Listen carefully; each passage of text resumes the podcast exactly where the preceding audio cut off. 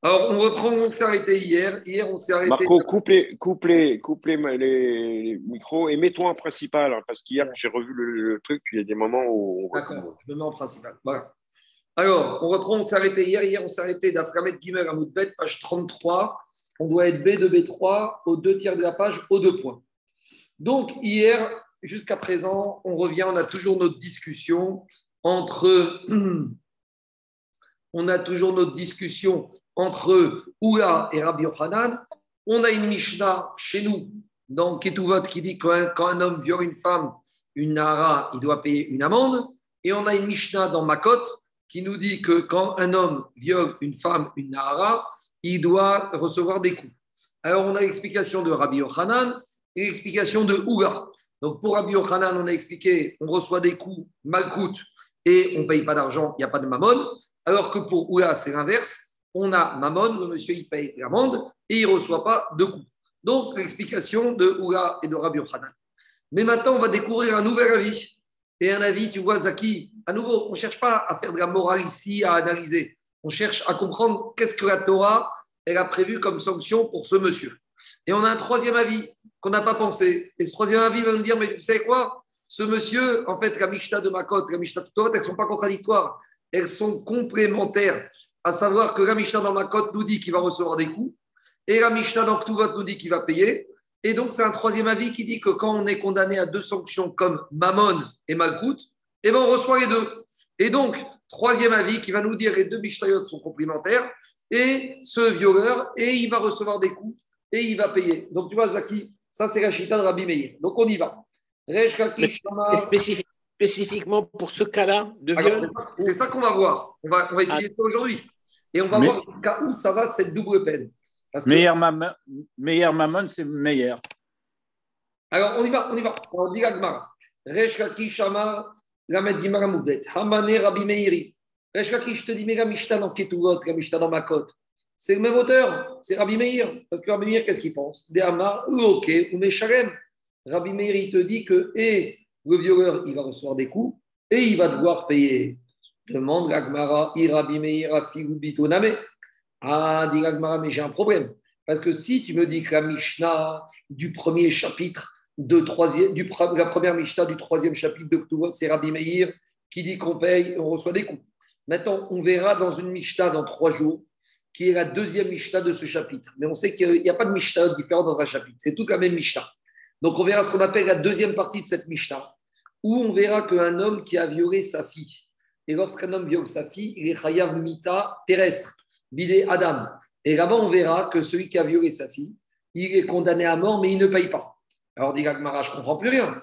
Si Rabbi Meir pense que le violeur, il paye et il reçoit des coups, alors, et tu me dis que c'est Rabbi Meir qui pense ça, alors la fin de la Mishnah, qui va être aussi d'après Rabbi Meir, pourquoi Rabbi Meir, il te dit que quand le violeur, il a violé sa fille, qui cette fois, il est chayav mita bidé Adam pourquoi il ne doit pas payer? Ah, Vous allez me dire à qui il paye? Parce que normalement, à CNAS, on le paye à qui? Le, paye, CNAS, on le paye au père de la jeune fille. Donc ici, il ne va pas se payer à lui. Alors, on a trouvé des solutions. Il aurait pu payer au Beddin cette amende. Donc, dit Gmara, Irabi Meir, Bitoname. Alors, si c'est Rabbi Meir, il devrait dire que dans le cas où le monsieur a violé sa fille, non seulement il doit mourir et il doit payer de l'argent. Donc, Agmara, à ce stade, elle a compris que Rabbi Meir, il pense qu'il y a une double peine, même pour une seule action. Alors, demande Agmara s'il y a double peine. Alors, quand c'est sa fille, il devrait être condamné à mort et il devrait payer. Et dit l'agmara, l'agmara tente de repousser en disant comme ça.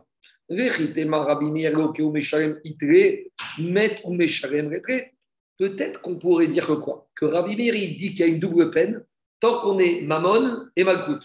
Mais quand dans, dans, les deux peines, il y a la mort, alors là, on ne fait plus de peine. Donc ça voudrait dire que, en fait, il y a Rabbi Meir, il y a Oula et Rabbi Yochanan qui te disent qu'il n'y a qu'une seule peine. Pour Oula, c'est Mammon et pas Malkout. Pour Rabbi Yochanan, il y a Mammon et Malkout. Vient Rabbi Meir qui te dirait non, il peut avoir Mammon et Rabbi Yochanan, c'est Malkout et pas Mammon. Et vient Rabbi Meir te dirait il y a Mammon et Malkout. Mais Digagmara ne croit pas que Rabbi Meir il dit qu'il y a toujours deux peines. Il y aurait un cas il n'y aurait qu'une peine. C'est dans le cas où il y aurait Mita, la mort terrestre, et Mammon, où il n'y aurait que Mita. Donc, dit Rabbi Meir, que Véro. Mais dit c'est pas vrai. Parce que c'est vrai que dans la Mishnah de la fin, tu as trouvé que quoi? Que quand un homme il a violé sa fille, il est condamné à mort et il ne paye pas. Donc tu vas me dire, Rabbi Meir, dit quand il y a la mort, il n'y a pas une deuxième peine. Mais Agma, il objecte un cas où, a priori, on va voir qu'il y a un monsieur qui est condamné à mort et qui doit payer.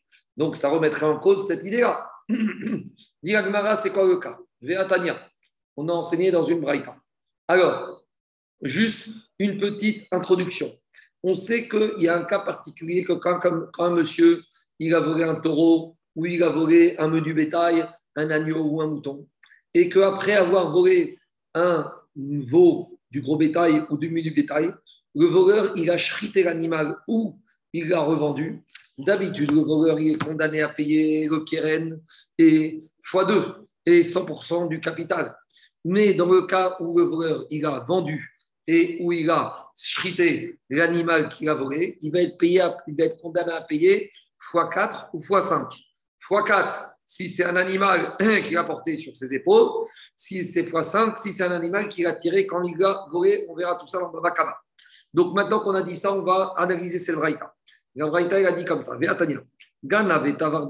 Si un monsieur, il a volé un animal et il a chrité le jour du Shabbat, ou Gana Vetavar Kochavim, ou il a chrité, il a violé et il a chrité pour la un jour de semaine. Ganav Shoraniskal Utvacho, où il a volé un taureau qui était condamné à être lapidé. C'est-à-dire que c'était un taureau en corner qui avait encorné déjà des hommes et qui les avait tués. Ce taureau était condamné à être lapidé. Et il a chrité. Donc là, on est dans des cas particuliers. D'habitude, quand un monsieur il vole un taureau ou qu'il le chrite ou qu'il le vend, il doit payer, il doit payer x5. Mais ici, on te dit dans ces trois cas particuliers, il va payer et, dit la Braïta, il va être condamné à mort. Parce que dans son action, il y a une dimension de Chayav Mita. Si on est Shabbat, on n'a pas le droit de shriter un animal Shabbat, c'est une Megacha. Si c'est un jour de semaine, mais qui shrite pour Avodazara, c'est un acte d'idolâtrie. Pour le taureau qu'on est lapidé, on va laisser de côté. En tout cas, qu'est-ce qu'on voit de là? On voit de là que Tana, de cette Braïta qui va s'appeler Rabbi Meir, il nous dit que ce voleur de taureau qui a shrité Shabbat, il est condamné à mort au titre de Chirou Shabbat. Et, il est condamné à payer la somme d'argent. Donc on voit ici que Rabbi Meir pense que même dans la mort, quand j'ai deux sanctions, Mita ou Mammon, on paye deux. Donc c'est contradictoire avec la deuxième partie de la Mishnah, qui dirait que quand le monsieur il a violé sa fille et qu'il serait condamné à mort, il ne payerait pas la knas. C'est ça la question de la Gemara. Donc dans les mots, ça comme ça. Mais Shalem Rabbi Meir, va Potrim. Et Rachamim te disent non. Comme il y a la mort et il y a l'argent, ce monsieur, il sera uniquement condamné à mort. Donc la question qu'on a, c'est qu'on dit comme ça. Nous, on a voulu dire que la Mishnah chez nous va comme Rabbi Meir qui dit qu'on condamne Mammon et Malkout. Et après, on t'a dit, oui, mais Rabbi Meir, s'il pense tout le temps ça, dans la deuxième partie de la Mishnah, quand il a violé sa fille, il devrait recevoir que, il devrait et recevoir la mort et payer. Or, on a vu la mort qui est condamné à mort. Alors, dit oui, mais Rabbi Meir, quand il y a la mort, il ne n'applique pas la double peine. Demande à mais tu vois que dans cette le monsieur qui a chrité jour du Shabbat, après avoir volé, et il est condamné à mort et il doit payer. Donc, euh, si tu me dis que c'est comme Rabbi Meir, pourtant Rabbi Meir, il te dit qu'il y a la double peine même, quand une des deux peines, c'est la mort. La question est claire Répond Agmara. Rabbi Abin Verabi Ravechol Chamurata Misheme de Rabbi Yochanan, Amré, Betoveach, Acher. Donc ici, il faut dire dans quel cas on parle. Ici, on parle dans le cas où le monsieur, il n'a pas lui-même, le voleur, il a chrité, il a volé l'animal, mais ce n'est pas lui qui a chrité l'animal, c'est quelqu'un d'autre qui a chrité l'animal. Donc, qu'est-ce qui se passe? Lui, le voleur, il va payer la somme d'argent. Et c'est qui qui va être condamné à mort? Celui qui a chrité l'animal. Parce que celui qui a chrité l'animal, c'est lui qui a transgressé Shabbat. Et c'est lui qui l'a envoyé, ce qu'on appelle le Meshaléach, c'est lui qui devra payer. Donc Rabbi Meir, il te dit comme ça. D'habitude, quand il y a une condamnation à mort et à l'argent, on n'a qu'une sanction. Ici, pourquoi il y a deux sanctions? Parce qu'il s'agit de deux personnes différentes. Il y a le voleur qui lui, et il a volé l'animal, mais il a demandé à quelqu'un d'autre de shriter l'animal. Donc, celui qui a fait la shrita, il a transgressé Shabbat, il va être condamné à mort. Et le donneur d'ordre, le Mesharia, lui, il va devoir payer. Donc ici, Rabbi Méri te dit. C'est ça. Quoi? C'est Pshita quelque part. C'est pas Pshita, parce que tu vas voir tout de suite la question de la Avant juste de revenir à Pshita, dit le, le ici, c'est qu'il y a deux sanctions pour Rabbi Meir, parce que c'est deux personnes différentes.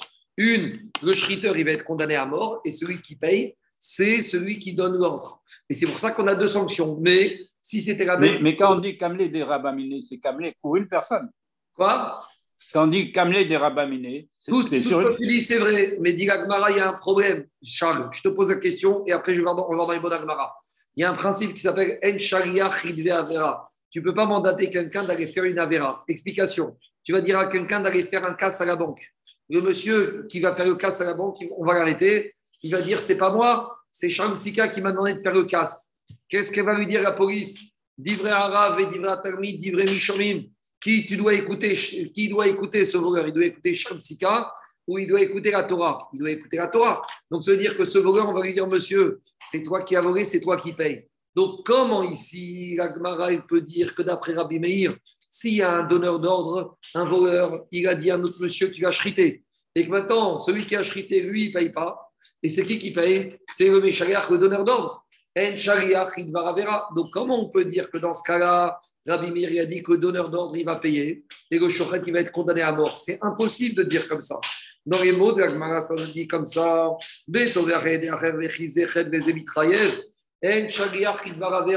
Comment ici le voleur, il a dit que au Shochet, tu vas chriter et c'est lui le voleur qui doit payer l'amende de fois 4 fois 5 Ça n'existe pas.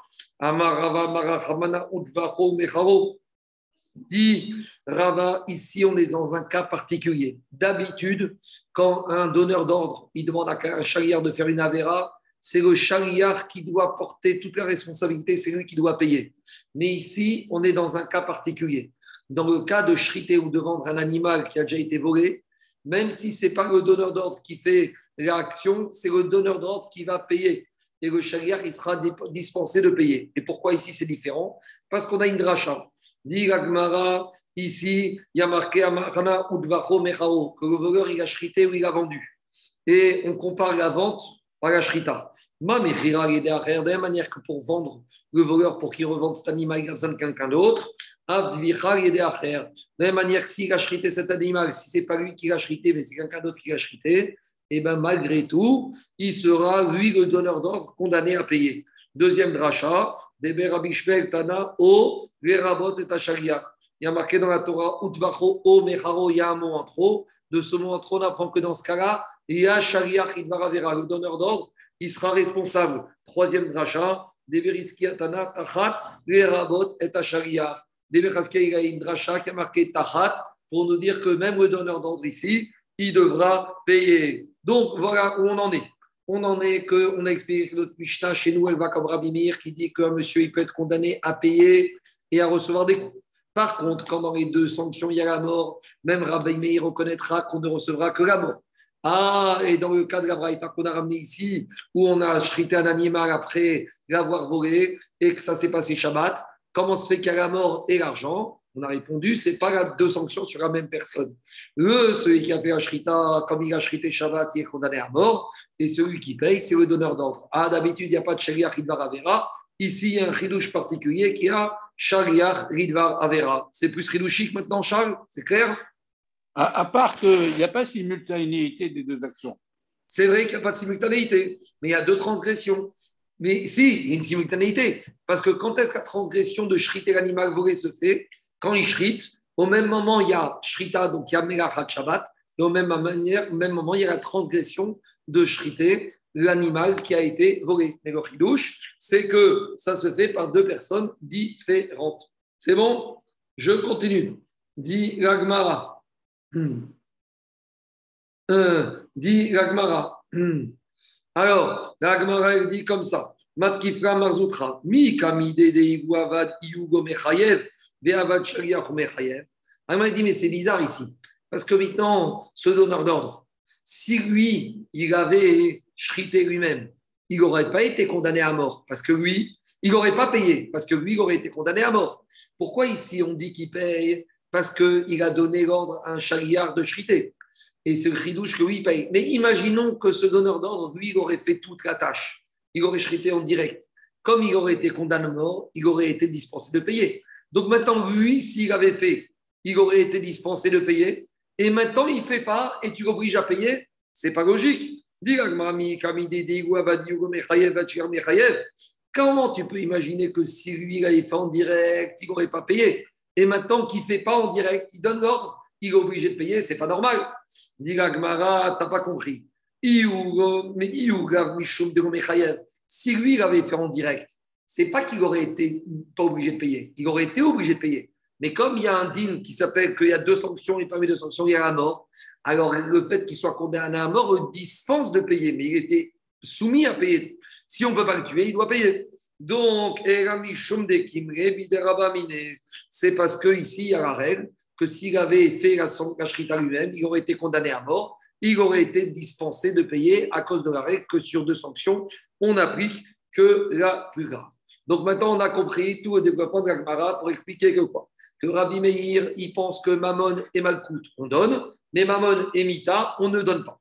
Maintenant qu'on a introduit cette braïta, on a expliqué Rabbi. Maintenant, maintenant dans la braïta, on a aussi un deuxième avis qui s'appelle Chachamim.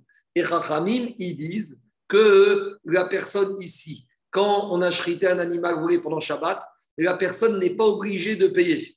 Alors, dit Agmara, mais si tu me dis que celui qui a chrité, c'est pas lui qui doit payer, c'est le donneur d'ordre qui doit payer. alors pourquoi les Chachamim ne veulent pas que le donneur d'ordre paye Il y a des drachotes. Pourquoi ici les Chachamim, ils dispensent le donneur d'ordre de payer Pourtant, celui qui a fait la shrita, il va être condamné à mort. Et le donneur d'ordre, qui a demandé de shriter, lui, aurait dû être condamné à payer x4 et x5. Alors pourquoi les Chachamim, ils le dispensent de payer? Madiga Gmara, Chachamim, c'est qui Chachamim qui le dispense de payer? Et Rabbi Shimon, c'est Rabbi Shimon. Parce que Rabbi Shimon, il dit comme ça. Sheena. Rabbi Shimon, lui, dit comme ça. En matière de proclamation de qu'est-ce qu'on appelle une shrita? Il y a marqué dans la Torah que quand un voleur il a volé un animal, il faut qu'il ait shrité pour être condamnable à payer x4 et x5. Mais qu'est-ce qu'on appelle shrité? Ça s'appelle une vraie shrita. C'est quoi une vraie shrita? Une shrita qui permettra de manger l'animal en question. Ici, c'est une shrita qui ne permet pas de manger l'animal, ça s'appelle pas une shrita. Donc, ça s'appelle pas une shrita, ça s'appelle pas que ce donneur d'ordre, il a shrité l'animal qu'il a volé, et donc il n'est pas obligé de payer x4 et x5. Et d'où on voit que ça s'appelle pas une shrita de shrité Shabbat. Explique Agmara. Une shrita qui ne peut pas permettre de manger l'animal, ça ne s'appelle pas une shrita. Donc, ça ne s'appelle pas une shrita. Le donneur d'ordre, il n'a pas transgressé. Donc, à ce stade, Agmara comprend que quand je shrite un animal Shabbat, ça ne s'appelle pas une shrita parce que je ne pourrais pas manger cet animal à tout jamais, a priori. Si je shrite pour la Vodazara, je ne pourrais pas manger, puisque maintenant tout objet lié à la Vodazara est interdit d'en tirer profit. De la même manière, si j'ai shrité un taureau qui devait être lapidé, comme le taureau lapidé, il est interdit à son bain de tirer profit, donc ça ne s'appelle pas une shrita. Donc, dit Atina je comprends que dans la Braïta, quand on me parle que le voleur, il a demandé qu'on shrite un taureau pour Avodazara ou un taureau destiné à être lapidé, je comprends que ce n'est pas une bonne shrita puisque cette shrita ne permettra pas de manger l'animal en question.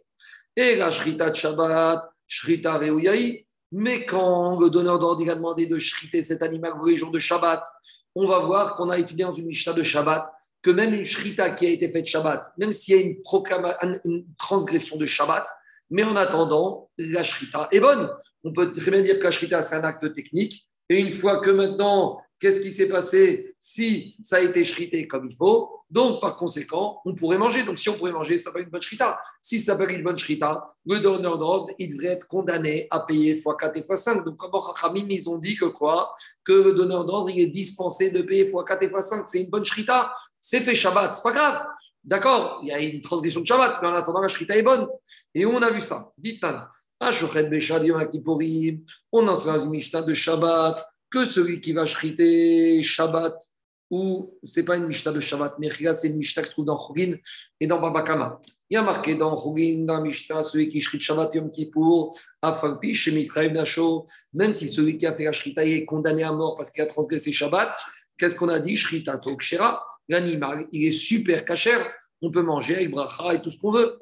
Alors, comment on voit ici que ce n'est pas une bonne shrita Dit Savara, que Rabbi Yochanan Rabbi Shimon, ici dans cette braïta, il pense comme Rabbi Yochanan Et Rabbi Hanan a été au bout de la logique de dire Netanya Mevachel Shabbat. Ça, c'est une braïta qu'on trouve, qui a été enseignée cette fois-ci dans Babakama aussi, dans Khourin, et qu'on avait vu dans Shabbat. Il a marqué celui qui cuit Shabbat, un aliment, Beshogeg, Yochal. S'il a cuit en oubliant que c'était Shabbat, il pourra manger l'animal. S'il a cuit en sachant que c'était Shabbat, c'est interdit, il ne pourra pas manger, d'après Rabbi Meir.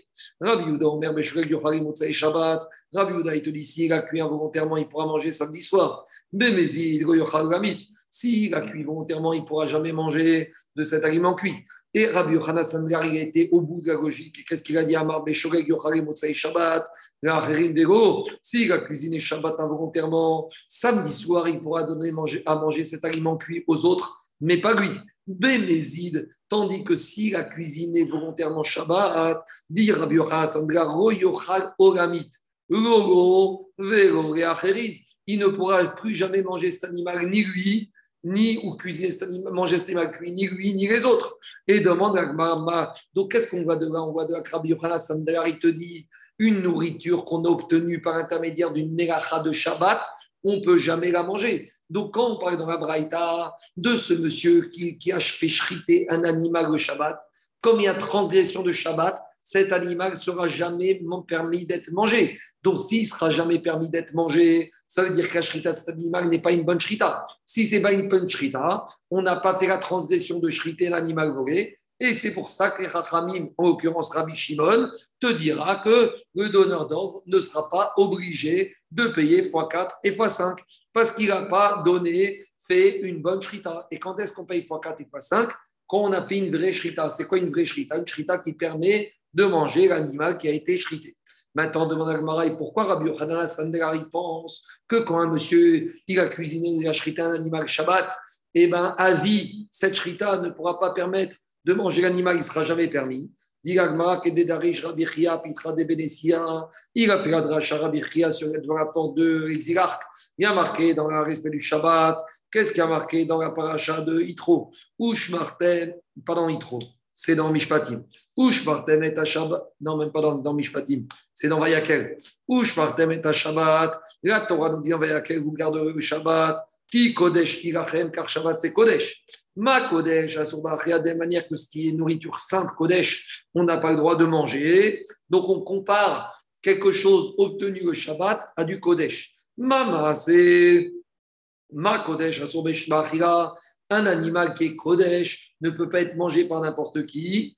Afma, c'est Shabbat. Asurin, De la même manière, une nourriture qu'on a obtenue par une transgression de Shabbat, la nourriture va être interdite à la consommation. Demande à Gabraïtaïm, à Kodesh, à si tout ce qui appartient au Ekdesh, on n'a pas le droit d'en tirer profit. Afma, c'est Shabbat, Asurbeana. Est-ce que ça veut dire que quelque chose qu'on a obtenu grâce à un travail Shabbat, on ne peut pas en tirer profit? Est-ce que cette nourriture obtenue par une shrita ou par une cuisson, on ne pourra pas la donner à manger aux animaux?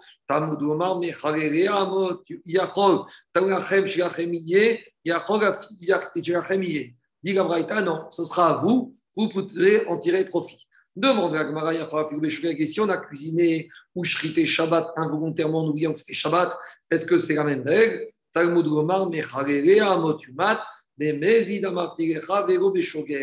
quand est-ce qu'on t'a dit que tu n'as pas le droit de tirer profit de ce que tu as fait, cuisiner ou travailler le Shabbat? C'est quand tu as fait exprès. Mais quand tu n'as fait, pas fait exprès, tu peux en tirer profit. En tout cas, qu'est-ce qui sort de là? Il sort de là que pour Abu Hanan Sender, il prendre cette dracha, toute nourriture qu'on a obtenue par une transgression du Shabbat volontaire interdit de la manger, cette nourriture. Donc c'est pour ça que quand on a un monsieur qui a chrité ou même si c'est le donneur d'ordre qui a demandé de shriter l'animal qu'il a volé Shabbat, même si c'est lui qui a donné l'ordre et d'habitude en matière de shrita d'un animal volé, même le donneur d'ordre est condamné, il ne sera, pas condamné à payer. Parce que pour être condamné, il faut que ce soit une vraie shrita, une shrita qui permet la comestibilité de l'aliment. Or, ici, la shrita est une shrita. C'est pour ça que Rachamim dans la Braïta, ils te disent que le donneur d'ordre, il sera dispensé de payer x4 et x5. Le raisonnement de la Gemara est clair ou je reprends Est-ce qu'il y a des questions ou pas Il y a quand même une difficulté persistante, c'est quand on dit dans les mots Kimlé des ça veut dire s'impose à lui la, plus forte des, sanctions. Ouais, et donc, ça, on a, mais on n'a pas dit s'impose à eux. s'impose à eux. Ici, normalement, ça s'impose à celui qui fait la transgression. Mais on a un ridouche dans shriter l'animal qui a été volé, que ici, le paiement peut se faire, doit se faire par le donneur d'ordre. Donc maintenant, ça revient au même. C'est que ici, on veut savoir est-ce que le donneur d'ordre, il doit payer ou pas payer. Et ils te disent, comme l'ordre qu'il a donné ne s'appelle pas une shrita, pour qu'il soit passible de fois 4 fois 5, il faut qu'il ait donné l'ordre de faire une vraie shrita. comme cette shrita n'est pas comestible, ça ne s'appelle pas qu'il a donné l'ordre de faire une shrita. Donc pour Rachabi, qui pense comme Rabbi Yochanan Sandra, en l'occurrence Rabbi Shimon, il ne peut pas être retenu responsable pour cette shrita et donc il ne peut pas être condamnable à payer fois 4 et fois 5. C'est ça la logique de Rachamim ici. C'est bon? On a une marquette entre Avecha et Ravina. Donc, concernant cette interprétation du verset que Rabbi Yochanan Sandéar a fait, que quoi? Que quand on transgresse une action de Shabbat, le produit de cette transgression est interdite à la consommation. Alors, il y en a qui disent que cet enseignement est de Horaïta. Mais il y a un autre Amora qui dit que cet enseignement, ce n'est pas Minatora. Minatora, même une transgression d'une fabrication d'un aliment d'une shrita aurait été permise à être mangée. Mais c'est les Rachamim qui ont interdit. Alors, dit Agmara, j'ai un problème maintenant. Si on dit que c'est un interdit de la Torah, je comprends que Rachamim disent donc il dit que Minatora, ce n'est pas une bonne shrita. Donc, le donneur d'ordre, il est dispensé de x4 et x5. Mais Amar, si je dis que Minatora, quand j'ai shrité un animal Shabbat, s'appelle une bonne shrita, c'est les Chachamim qui ne veulent pas de shrita. Alors maintenant, Mande Amakra Kodeshi, Kodesh Kodesh. Pourquoi? Parce qu'ils disent que quoi? Que c'est uniquement ce qui est Kodesh, mais les, actions des hommes ne sont pas Kodesh. Donc maintenant, comment les Chachamim de peuvent me dire que le donneur d'ordre qui a demandé à quelqu'un de lui shriter cet animal volé, si Minatora est une bonne shrita, le donneur d'ordre, il a transgressé ce qu'il ne fallait pas transgresser. Et donc, il devrait être obligé de payer x4 et x5. Et donc, je ne comprends plus la logique des Rabanan. Diragmara qui pas très Rabanan, Acha Era. Répond Agmara Inachiname. Il faut dire dans la Braïta que les Chachamim, ils sont d'accord avec Rabbi Meir concernant la shrita de Shabbat, que ça s'appelle une bonne shrita Minatora d'après cet avis et que le donneur d'ordre, il doit donner x4 et x5. Par contre, les Rachamim, ils vont te dire que quoi? Que quand le donneur d'ordre, il a, donné, il a demandé à quelqu'un de shriter l'animal, on n'était pas un jour du Shabbat, on est dans les deux autres cas de la Braïta. Il a demandé de shriter l'animal pour la Vodazara, ou il a demandé de shriter un animal volé qui devait être lapidé. Là, le donneur d'ordre, il ne sera pas responsable de payer. Pourquoi? Parce que cette shrita qui a été faite, ne s'appelle pas une shrita. Parce que quand je shrite un animal pour la Vodazara, cet animal ne peut pas être mangé, puisque maintenant c'est quelque chose qui est destiné à l'idolâtrie, interdiction en tirer profit. De la même manière, quand il a donné l'ordre de shriter un animal qui doit être lapidé, ce n'est pas une shrita qui permettra de manger l'animal, puisqu'un animal lapidé, il ne devra pourra pas être mangé. Donc les Rachamim, ils ont dit c'est dans ce cas-là que le Méchaléar, le donneur d'ordre, il s'est dispensé de payer.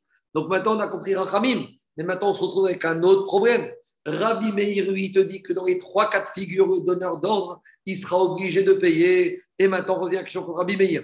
Dans Shabbat, je peux comprendre. Mais maintenant, dans le cas de quoi? Dans le cas du shrita, en vue de donner ça à une idolâtrie ou d'une shrita pour un taureau qui doit être lapidé, je ne comprends pas pourquoi Rabbi Meir oblige le donneur d'ordre à payer. Et donc, c'est l'action Gemara. Quand le donneur d'ordre dit à son chariard, va me shriter cet animal que j'ai volé, mais tu le shrites pour la Vodazara, dès que le shriteur, dès que le va shriter un tout petit peu, un siman de l'animal, il va couper par exemple la trachée, alors c'est fini. Dès qu'un siman de vitalité a été shrité, cet animal est destiné à la Vodazara. Donc même quand le shochet il va terminer la shrita, quand il termine la shrita, l'animal ne peut pas être comestible parce qu'il est déjà totalement destiné à la Vodazara. Kevan de shachit beporta itzare idar, katavar, démarrer katavar. Quand il shrite la deuxième partie de l'animal, c'est fini. Cet animal est déjà pour la Vodazara. Donc maintenant, cet animal n'est pas comestible. Donc le donneur d'ordre, il n'est pas, il pas, il pas obligé de payer parce qu'il n'a pas demandé de faire une shrita pour laquelle il pourrait profiter de l'animal. Alors, dit Beomer, ou Ovda. Alors, il lui a dit comme ça il faut parler dans la Braïta qu'on parle dans un cas limite, où le donneur d'ordre, il a dit à son chaliar Tu vas aller me shriter cet animal pour Avodazara. Mais quand est-ce ton action sera destinée à Avodazara Quand tu auras terminé totalement la shrita. Donc, quand tu auras fini de couper totalement les deux signes de vitalité de l'animal, alors là, l'animal, il sera destiné à Avodazara. Mais on a déjà dit qu'en matière de shrita, dès que le shochet il a coupé la majorité des deux signes de la vitalité, l'animal, il peut être consommé, il est cachère. Donc, ça veut dire qu'il y a un laps de temps où, entre le moment où le shochet, le chagriar, il a coupé la majorité des deux signes de vitalité à ce moment-là, on fait un arrêt sur image, l'animal est comestible, il est cachère. Et donc maintenant, le donneur d'ordre, il a demandé au shochet de faire une vraie shrita. Alors c'est vrai que quelques instants plus tard, quand il a terminé de, couper totalement les deux signes, l'animal il devient pour Avodazara. Mais en attendant, il y a eu un moment où il était comestible. Donc s'il était comestible, ça veut dire que quoi? Que le shaliach, il a fait une vraie shrita. Et donc c'est le donneur d'ordre qui est responsable. Voilà pourquoi Rabbi Meir, le donneur d'ordre, il sera responsable de payer parce que c'est une shrita qui a permis potentiellement pendant quelques instants de manger cet, un animal. Et ça, c'est expliquer le cas limite dans lequel se passe le deuxième cas quand ça a été chrité pour Davodazara. Maintenant, le troisième cas, où le donneur d'ordre a demandé au chariard de lui chriter un animal qu'il avait volé, mais cet animal, il était destiné à être lapidé. Alors, si cet animal est destiné à être lapidé, alors ce n'est pas une shrita qui va pouvoir permettre de manger cet animal, puisqu'un animal qui est destiné à être lapidé, il est interdit d'en tirer profit. Donc, ce n'est pas une bonne shrita. Donc, le donneur d'ordre, il devrait être chayav, puisqu'il n'a pas demandé de faire une vraie shrita. Alors, pourquoi Rabbi Meir dit qu'il est chayav Dit Shor Aniska, de Katavar. Le shochet, il n'a rien shrité du tout. Ce n'est pas un animal qu'on shrite, c'est déjà un animal qui est mort. Amar Rabbi a dit à nouveau ici, on parle dans un cas limite. C'est quoi le cas limite Kegon, Shemas, et Shomer. Vizik, Bevet, Shomer. Veniknav, Dine, Bevet, Shomer. Venigmar, Dine, Bevet, Shomer. Veganvo, Ganav, Bevet, Shomer. Ici, on parle de quoi? On parle dans un cas très, très limite. On parle dans un cas où qu'est-ce qui s'est passé? On parle dans un cas où le propriétaire du taureau, qu'est-ce qu'il a fait? Il a donné ce taureau à être gardé par un gardien. Après, qu'est-ce qui s'est passé? Quand le taureau était sous la surveillance du gardien, il a fait un dommage. Il a encorné un homme et il l'a tué. Donc maintenant, on a amené ce taureau en corner et tueur au Beddin. Et qu'est-ce qu'il a fait le Beddin? Vénigmar dîner. Le Beddin, il a jugé que ce taureau devait être lapidé, comme dit la Torah. Donc tout ça s'est passé quand le taureau était encore dans la maison du gardien. Ugnavo, Ganav, Mibet Shomer. Et alors qu'on n'a pas encore lapidé ce taureau, qu'est-ce qui s'est passé? Il y a un voleur qui a volé le taureau dans, alors qu'il était encore chez le gardien. Du gardien. Et après, le voleur, il a chrité cet animal qu'il a volé. Donc maintenant, dans ce cas-là, Rabbi Meir, qu'est-ce qu'il te dit? Rabbi Meir, il te dit, ce voleur, chriteur de taureau qui devait être lapidé, il sera malgré tout condamné à payer x4 et x5. Mais pourtant, on a dit, quand ce voleur, il a volé, il a chrité, il a chrité un taureau mort, qui devait être lapidé, c'était une question de minutes. Alors, dit Rabbi Meir ici, il pense comme deux Tanaïm. Ça va qui Rabbi Yaakov et ça va qui Rabbi Shimon. Il pense comme Rabbi Yaakov et il pense comme Rabbi Shimon. Explication. Ça va qui Rabbi Yaakov de Amar Dino Irziro Shomer et Murza. Si on verra dans Baba Kama que quand il y a un gardien d'un taureau, qui, le taureau, quand il était dans sous sa garde, il a encore il était condamné à mort. Et avant qu'il ait été lapidé, le gardien, il a ramené le taureau au propriétaire. Il a dit au propriétaire, tu sais, ton taureau, je te ramène, mais demain, il va être lapidé. Alors, est-ce que le propriétaire, il peut dire au gardien, je t'ai donné un taureau et tu me ramènes un taureau mort? Et Rabbi Yaakov, qu'est-ce qu'il dit? Rabbi Yaakov, il dit que même dans ce cas-là, le gardien, il a fait sa mission et il a fait ce qu'il fallait faire, il a ramené le taureau. Pourquoi? Parce qu'il pense que quoi? Parce qu'il pense qu'à partir du moment où le taureau, il est là, le gardien, il va dire, oh monsieur, tu m'as demandé, tu m'as donné un taureau à garder, je te rends ton taureau, le voilà. Ah, dans deux heures, il va être lapidé, ce n'est pas mon problème. Donc, de la même manière ici, Rabbi Meir, il pense que quand ce voleur, il a volé un taureau qui devait être lapidé, c'est vrai, mais en attendant, ce taureau, tant qu'il est vivant, ça s'appelle un taureau. Et donc, la shrita, c'est une bonne shrita. Et plus que ça, ça va, que Rabbi Shimon et Rabbi Meir, ils se pensent aussi comme Rabbi Shimon de Amar, Davar, Agorem et Mamon. Kemamon Dame, quelque chose qui n'a pas de valeur d'argent, mais que par son intermédiaire, la personne y est dispensée de payer, c'est comme si c'est de l'argent. Donc c'est le cas ici. Ici, qu'est-ce qui se passe? Ici, le propriétaire, le gardien de ce taureau, à partir du moment où il peut rendre le taureau, il peut se dispenser de payer au propriétaire. Donc, s'il peut se dispenser de propriétaire, ce taureau il a une valeur économique. Donc, c'est comme si c'est de l'argent. Donc, de la même manière ici, quand ce voleur, il a volé un taureau et il a schroté ce taureau, même si ce taureau, il devait être lapidé dans deux heures, en attendant ce taureau, il aurait permis au gardien de remplir sa mission de gardiennage et de rendre ce taureau propriétaire et de se dispenser et d'être pas tour de quoi qu'il soit. Donc ça veut dire que maintenant le voleur, il a volé quelque chose. Il a volé un taureau qui avait une valeur monétaire, puisqu'avec ce taureau, le gardien aurait pu se dispenser de rembourser quoi que ce soit au propriétaire. Donc maintenant, ce voleur, il a causé un dégât financier au gardien. Donc, il a volé un taureau. C'est vrai que le taureau, potentiellement, il est mort, puisque dans le mais un taureau, c'est un taureau qui a une valeur, puisque pour le gardien, c'est ce qui lui aurait. le du gardien. Pour le gardien, c'est ce qui lui aurait permis de se dispenser d'avoir à payer une indemnité. Donc, par conséquent, Rabotai, ici, ce voleur, il a volé quelque chose. S'il a volé quelque chose, il est obligé, même s'il est que donneur d'ordre, de payer x4 et x5. Ça, c'est toute la logique de Rabbi Meir. C'est bon? C'est clair ou pas? Il y a des questions, je peux continuer. Alors, s'il n'y a pas de questions, je continue. Jusqu'à présent, c'était la première partie du DAF. Et pour expliquer la Braïta. Maintenant, on va voir une deuxième explication de la Braïta. Donc, je reprends la Braïta. Qu'est-ce qu'on a dit? On a dit que ici, qu'est-ce qui s'est passé? On a dit que pour Rabbi Meir, quand il y a la mort et l'argent, même Rabbi Meir, il dit que la personne n'est que condamnée à mort.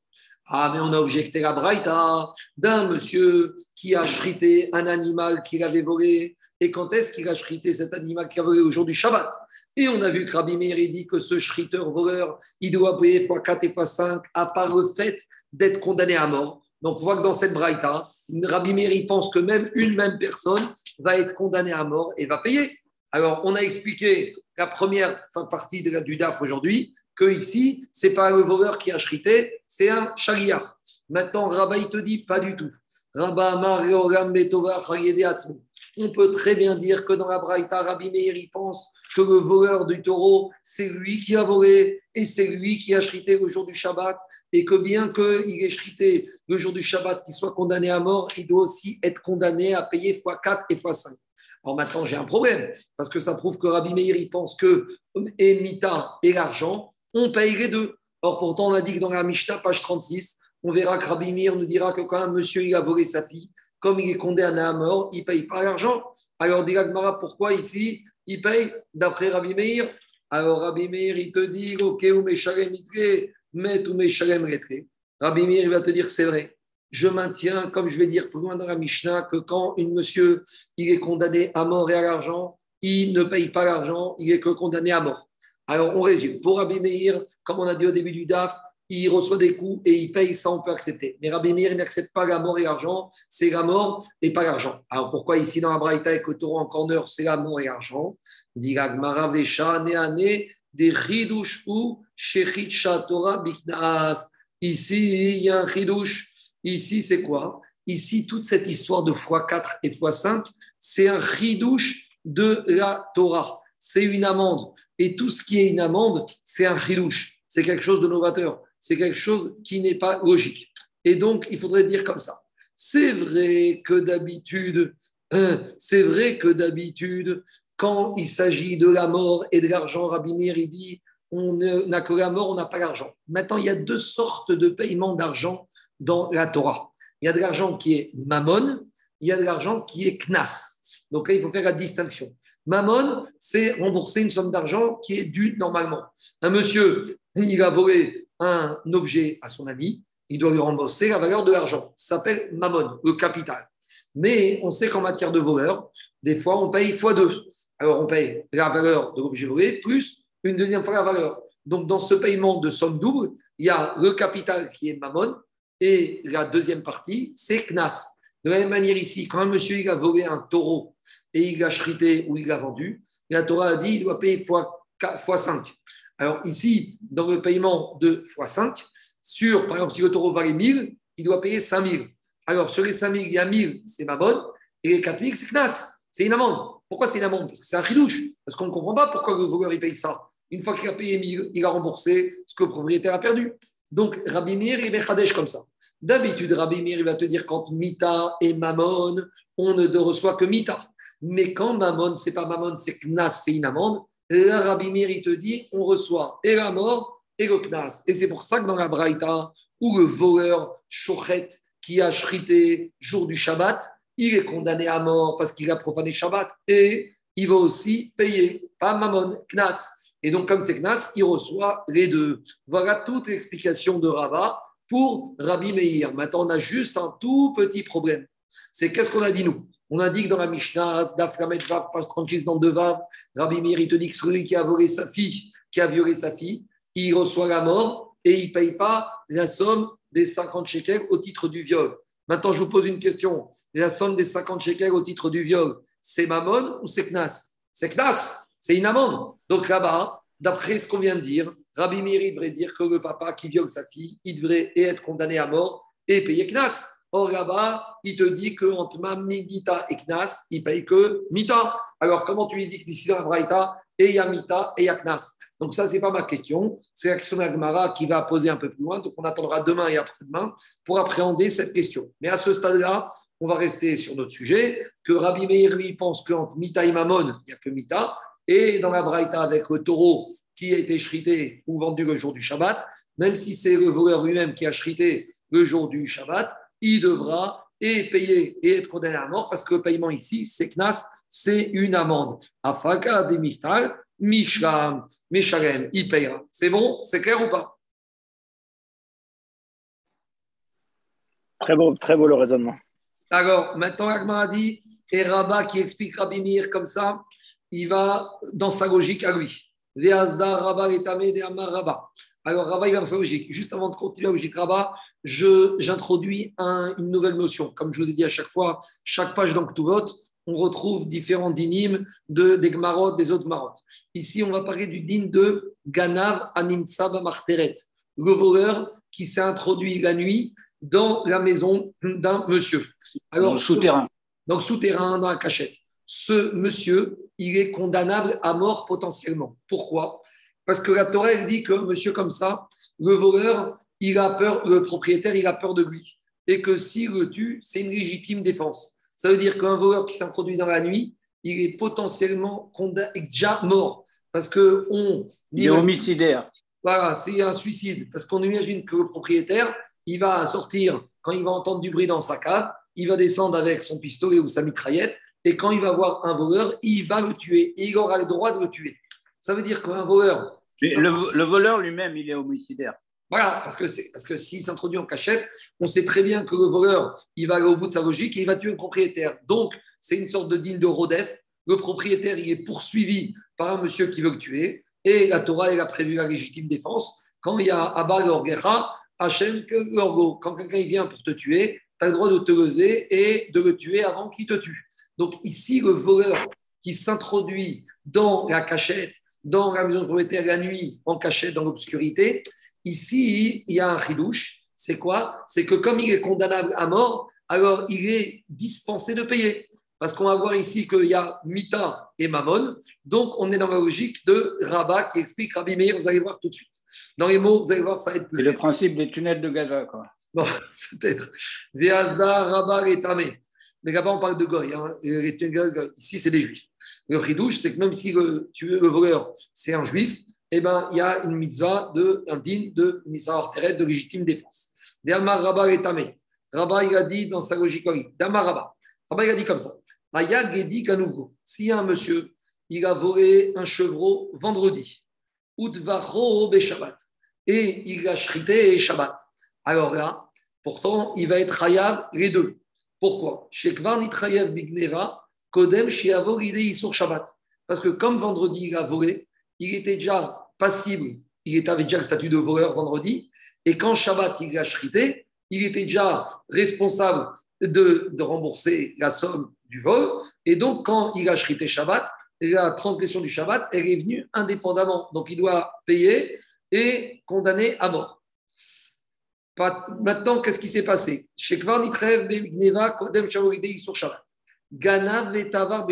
maintenant le voleur, il a volé et il a chrité le jour du Shabbat, qu'est-ce qu'il te dit Rabat Patour. Pourquoi il est Patour?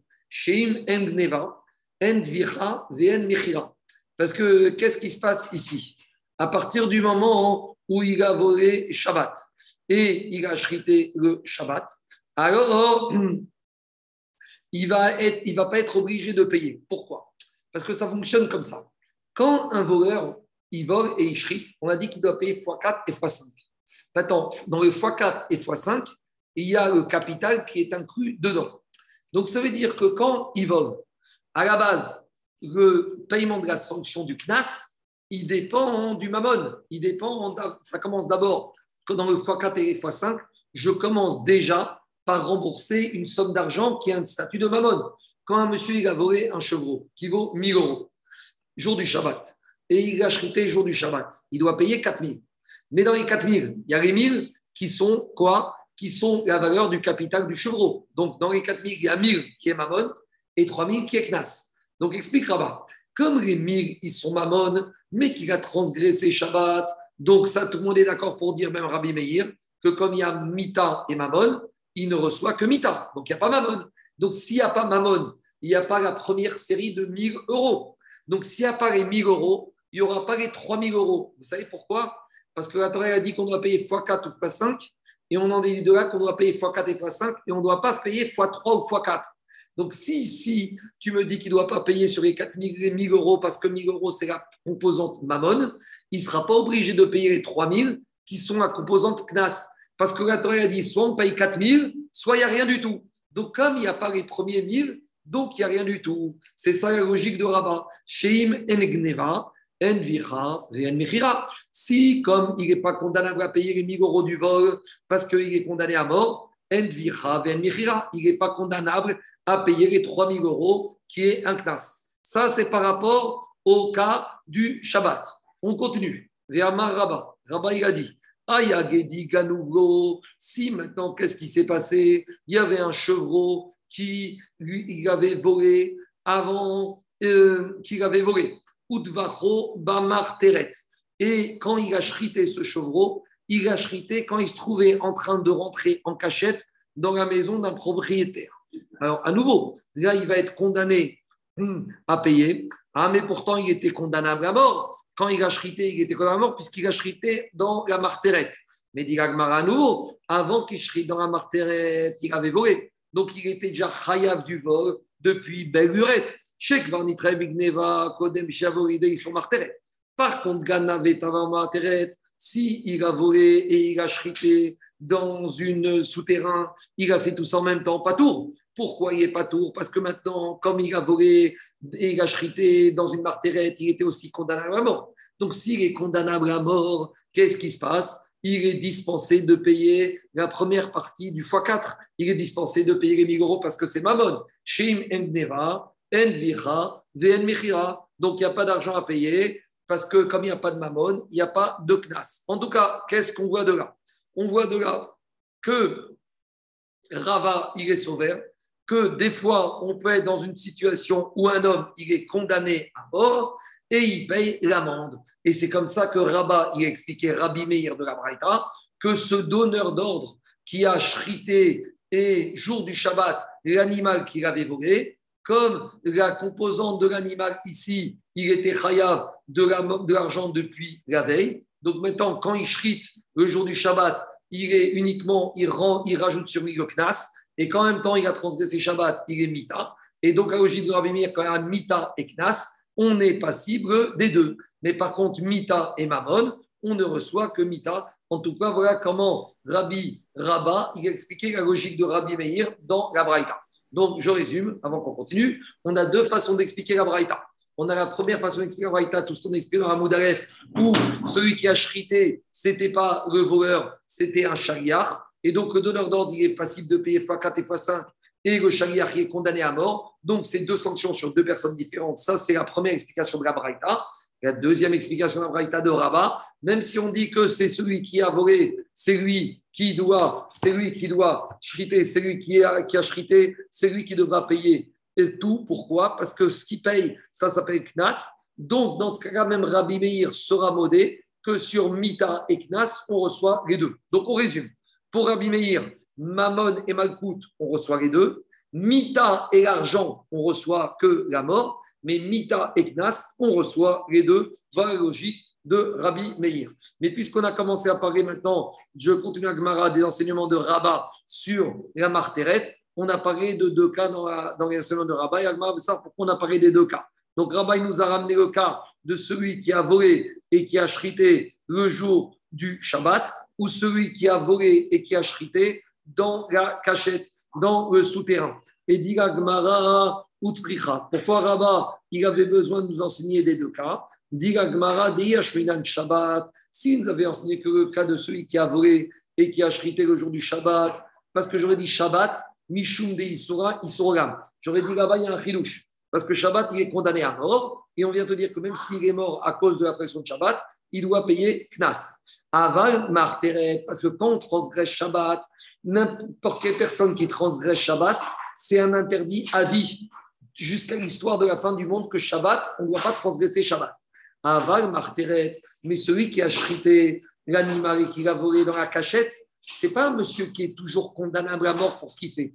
Pourquoi il est condamnable à mort tant qu'il est dans la cachette? Aval Marteret Dei Surchaou, la marterette, la cachette, le souterrain, le sous-sol, c'est uniquement quand le voleur il est dans le souterrain. Mais dès qu'il va être apparent à l'air libre, à la lumière, on n'a pas le droit de tuer un voleur qui est identifiable, qui est en plein jour, qui est apparent. Donc j'aurais dit dans ce cas-là, avant marteret dei sur imago, j'aurais dit qu'ici, il ne va pas être condamné et à payer mita ou knas, Kamash que même sur une mita entre guillemets légère, comme la martérette qui n'est qu'une condamnation à mort qui dure quelques minutes, j'aurais dit que non, je que si. Et si on avançait que le deuxième cas, le cas de la cachette, j'aurais dit dans la cachette, un voleur, le fait qu'il va dans la cachette, il est averti. N'importe quel voleur sait que s'il rentre dans une cachette, on n'a pas besoin de l'avertir pour lui dire qu'il ne doit pas tuer ou qu'il peut être tué. Aval, j'aurais dit Shabbat des Bayatra, mais Shabbat pour condamner à mort, il faut que la personne ait été avertie. Donc j'aurais dit dans ce cas, il ne va pas recevoir les deux. Et Mago, Sricha, Kamashmagan, les deux cas. Je continue. Mais Shabbat, on peut dire que le Bedin le condamne même euh, six mois après, alors que dans la martyrette, c'est tant qu'il est dans la martyrette. C'est ça que dit la Shabbat, non, pas du tout. Si un monsieur il a été tué ou il a tué comme un martyrette, même s'il est condamnable par le Bedin, euh, même si Vaddini, il s'occupe de l'affaire un an après, ce n'est pas une question, il n'y a pas de prescription. Mais Marteret, tant que le voleur il est dans le sous-sol, il est condamnable à mort. Dès qu'il prend l'ascenseur et qu'il se retrouve dans le jardin, en plein air, dans la propriété et qu'il est visible, là, le voleur n'a plus le droit de le tuer. Donc, on peut. c'est en ça que c'est la différence. Donc, c'est une mort qui n'est pas permanente. C'est un issour de oui. un mita qui dure quelques minutes. Tant qu'il est dans la martérette. Tant qu'il est dans la martérette. Donc, alors que Shabbat, c'est permanent. Tant que c'est Shabbat, c'est Shabbat. C'est pas du tout la même chose. Donc, j'aurais dit que Mita de Shabbat, il est plus Hamour ou inversement. Je continue. Amarafa Papa, il a enseigné. Aïta Shabbat. S'il y a un monsieur qui a euh, une vache qu'il a volée avant Shabbat et il a chrité pendant Shabbat, Khayab, il devra payer euh, l'amende et, l'argent, en plus de la condamnation à mort. Pourquoi, comme on a dit chez Karni Bikneva, Kodem, Shiavo, l'idée sur Shabbat Parce que avant même que Shabbat arrive, il était déjà condamné à payer Mammon. Donc, quand il shrite, le Knas se rajoute à Mammon et en plus de ça, il aura Mita parce que Mammon était vendredi et la Mita c'est samedi, donc ça se cumule. A priori, Rav Papa n'a rien rajouté plus que Rava. Ça va être l'action. Par contre, deuxième cas de Rav Papa. Aïta Paro para Lago s'il avait une, vache qu'il avait empruntée. Maintenant, il faut savoir que quand un monsieur il emprunte un animal, il est chayav des onassim. Il est chayav dans tous les cas de figure, dans tous les cas, même dans les cas de force majeure. Il assume toutes les responsabilités. Toutes les responsabilités limitées. Maintenant, Aïta Parash Si maintenant il a une vache qu'il avait empruntée, Utvacha Shabbat, et il Shabbat, alors il sera pas tout. Explique pourquoi. Parce que tant que la vache était empruntée, elle lui était pas volée, c'était pas un voleur, c'était un emprunteur. Au moment où il shrite la vache Shabbat, là, il devient un voleur. Donc, à nouveau, s'il a shrité le jour du Shabbat, cet emprunteur, c'est le jour du Shabbat qui devient voleur. Donc, comme Shabbat, il devient voleur, il est chayav mamon plus knas. Mais comme le mamon aussi, comme il est shrité le Shabbat, il le Shabbat, il est mita. Donc, la mita neutralise le mamon. Et si mita neutralise le mamon, il n'y a pas de knas. Donc, dans ce cas-là, il est pas tout. Donc, ça, c'est le ridouche de Rav Papa par rapport à l'emprunteur. Que cet emprunteur, tant qu'il n'a pas shrité, il n'est pas un voleur. C'est quand il shrite qu'il devient voleur. Pourquoi? Parce qu'il faut savoir qu'un emprunteur, il n'y a pas de notion de tachoumé fait de x2 ou de x4 ou x5. Parce qu'à partir du moment où il a emprunté, il est chayav du keren, du capital. Donc c'est uniquement du mammon ici. Et donc, dire à papa, s'il a chrité le jour du Shabbat, il n'est pas tour. Parce que c'est Shabbat qui devient voleur, cet emprunteur. Et donc, comme il est chayav mammon, mammon est neutralisé par mita. Demande C'est un cas typique de simultanéité. Exactement. Mais le chidouche, c'est que par rapport au voleur qui a volé vendredi, le voleur, il est chayav mammon depuis vendredi. Or, ici, l'emprunteur, jusqu'à Shabbat où il shrite, il est dans ses droits, il n'a rien volé du tout, il est un emprunteur. Donc, demande à Gmara, Amaré, Rav Papa, Amaré, Ravashi, Rav Papa, Para, Atale Ashmainan. Alors, Rav il a dit à Ravashi, je comprends. Rav Papa, a priori, dans son premier cas, de la vache qui a été volée vendredi et shrité le Shabbat, il est Chayav Mita et Chayav Mamon et Knas, il a dit la même chose que Rava. Donc, euh, est-ce que Rav Papa, c'est un perroquet, Chazri Shalom Amaré Rav Papa, Parat. Amaré Rav Papa, Rav Papa, il a dit non. Le chidouche de Rav Papa, ce n'est pas par rapport au premier cas de la vache qui a été volée vendredi et chrité le Shabbat. Le chidouche, c'est par rapport à la vache qui a été empruntée avant Shabbat, chez Oula, Atar et Ashminan. Le chidou, j'aurais pu penser va, papa Mishat, Meshicha, ou Achaname Mishat, Shira. C'est quoi le chidouche Le chidouche, c'est le suivant. Un emprunteur, dès que la vache qu'il a empruntée rentre dans son domaine, il est chayav de tous les cas de force majeure qui, peuvent, qui puissent arriver. Donc, quand cet emprunteur, il a emprunté la vache mercredi et qu'il l'a chrité Shabbat, j'aurais pu penser, comme depuis mercredi, il est responsable de toutes les galères et de tous les cas de force majeure qui peuvent arriver à cette vache. C'est-à-dire qu'en fait, rétroactivement, quand il a chrité Shabbat, en fait, ça veut dire que depuis mercredi, il était chayav de rembourser. Et j'aurais dit que depuis mercredi, il est chayav de Mammon.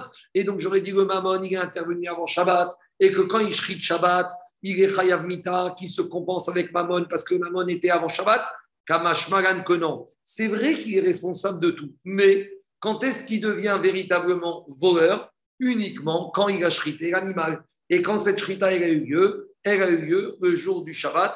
Voilà le chidouche, voilà le chidouche de, euh, de Rav Papa, parce que tant que la vache, elle se trouve vivante, l'emprunteur, il peut la ramener.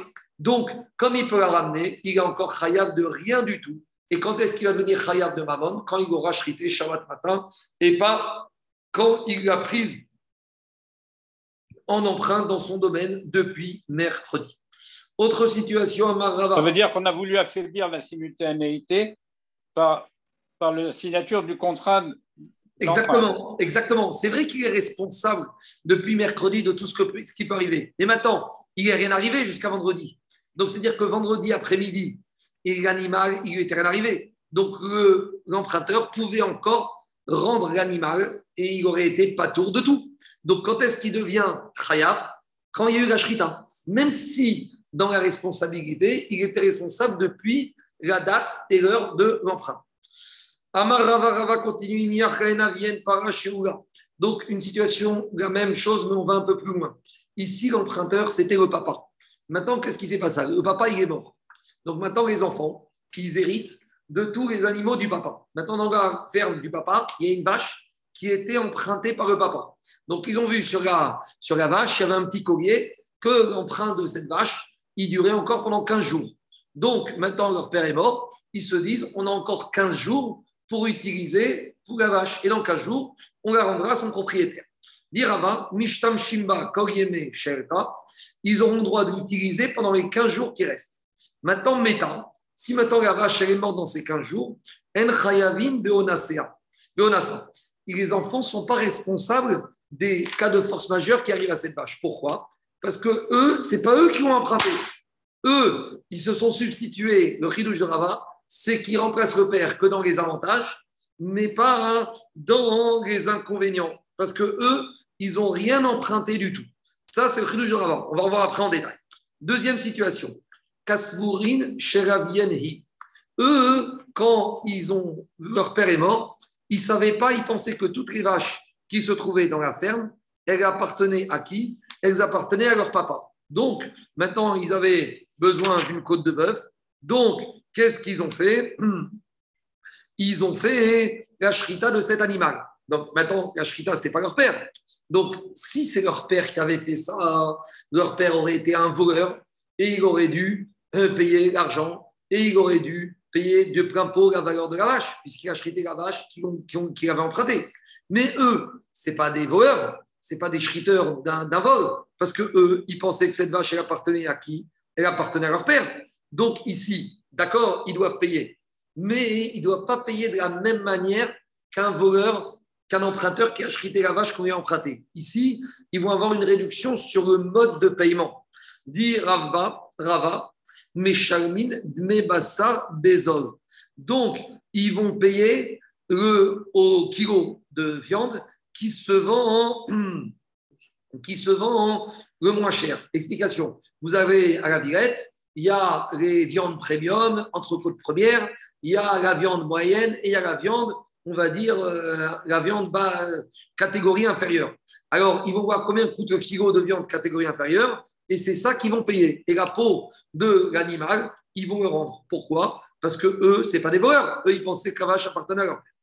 Par contre, il n'y a rien à Si maintenant leur père, il a, à part les animaux, il a laissé des biens immobiliers qui peuvent garantir des paiements des dettes du père, Chayavin les Là, ils devront rembourser la totalité de la valeur de la vache des biens immobiliers que le père il a laissé dans l'héritage. Et donc, Agmara, n'a pas compris si ce dernier din de Rava, il s'applique au premier cas, quand ils ont utilisé l'animal alors qu'elle était empruntée et que l'animal est mort et qu'on a dit qu'ils ne sont pas dispensés de payer, ou il s'applique au deuxième cas où on a dit qu'ils payent la valeur de la vache empruntée qui c'était leur père au rabais. Alors, dit Rava, si le père a laissé des biens immobiliers, alors là, ils devront payer soit dans le premier cas la totalité de la vache, même si elle est morte de façon accidentelle, ou est-ce que peut-être cet enseignement de Rabat comprendra les biens immobiliers du père pour rembourser? Ça s'applique au deuxième cas, dans le cas où ils ont chrité en pensant que c'était la vache de leur père. Donc, Digagma, Ika de Matera Recha, Ika de Matera, c'est pareil. Il y en a qui ont pensé que quand est-ce que les biens du père vont servir à rembourser le propriétaire de la vache, c'est uniquement dans le premier cas, quand il y a eu un cas de force majeure. Mais dans le deuxième cas, où ils ont pensé que c'était la vache qui était leur père, ils n'auront pas indemnisé le propriétaire de la vache. il y en a qui disent exactement l'inverse, que c'est dans le deuxième cas qu'on indemnisera le père avec les biens immobiliers du père, mais pas dans le premier cas. C'est lui qui pense que ça s'applique au premier cas, chez Sefa. Parce que si déjà dans le cas où le père, l'animal est mort de façon accidentelle pendant la période d'emprunt, on prend sur les biens du père pour rembourser, a fortiori dans le cas du deuxième cas. Pourquoi? Parce que l'idée, c'est que si le père avait des biens immobiliers, dès que le père a emprunté la vache, ces biens immobiliers garantissent le remboursement, le retour de la vache, la vache. Donc, si déjà dans le cas de la mort subite, on voit qu'on va saisir les biens du père, qu'à fortiori quand c'est les enfants qui ont chrité, que le de la vache il va dire aux enfants Vous avez bien mangé, vous devez me payer la totalité. Et les biens de votre père vont être utilisés pour ça. Ou pliga des Rav Papa. Et dans ce cas-là, il, euh, Tana, celui qui pense ça, il est en opposition avec Rav Papa. Parce que Rav Papa, il a dit quoi? Quand est-ce qu'on examine le moment du cas de force majeure? Qu'au moment où la force majeure arrive le jour du Shabbat et pas depuis le mercredi.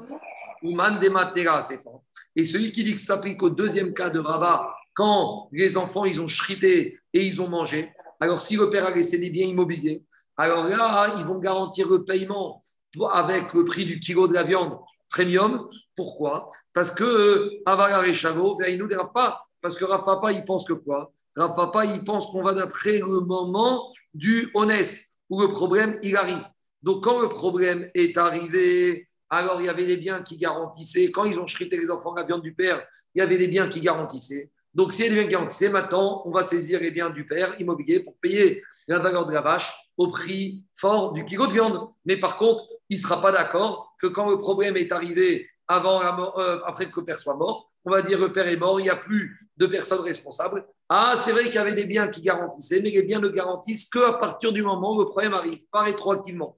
Donc en fait, il y a deux et une maroquette. Est-ce que quand un emprunteur il va emprunter un bien et qu'il est khayab de tous les cas de force majeure, est-ce que cette garantie, elle ne va commencer que quand le problème va arriver?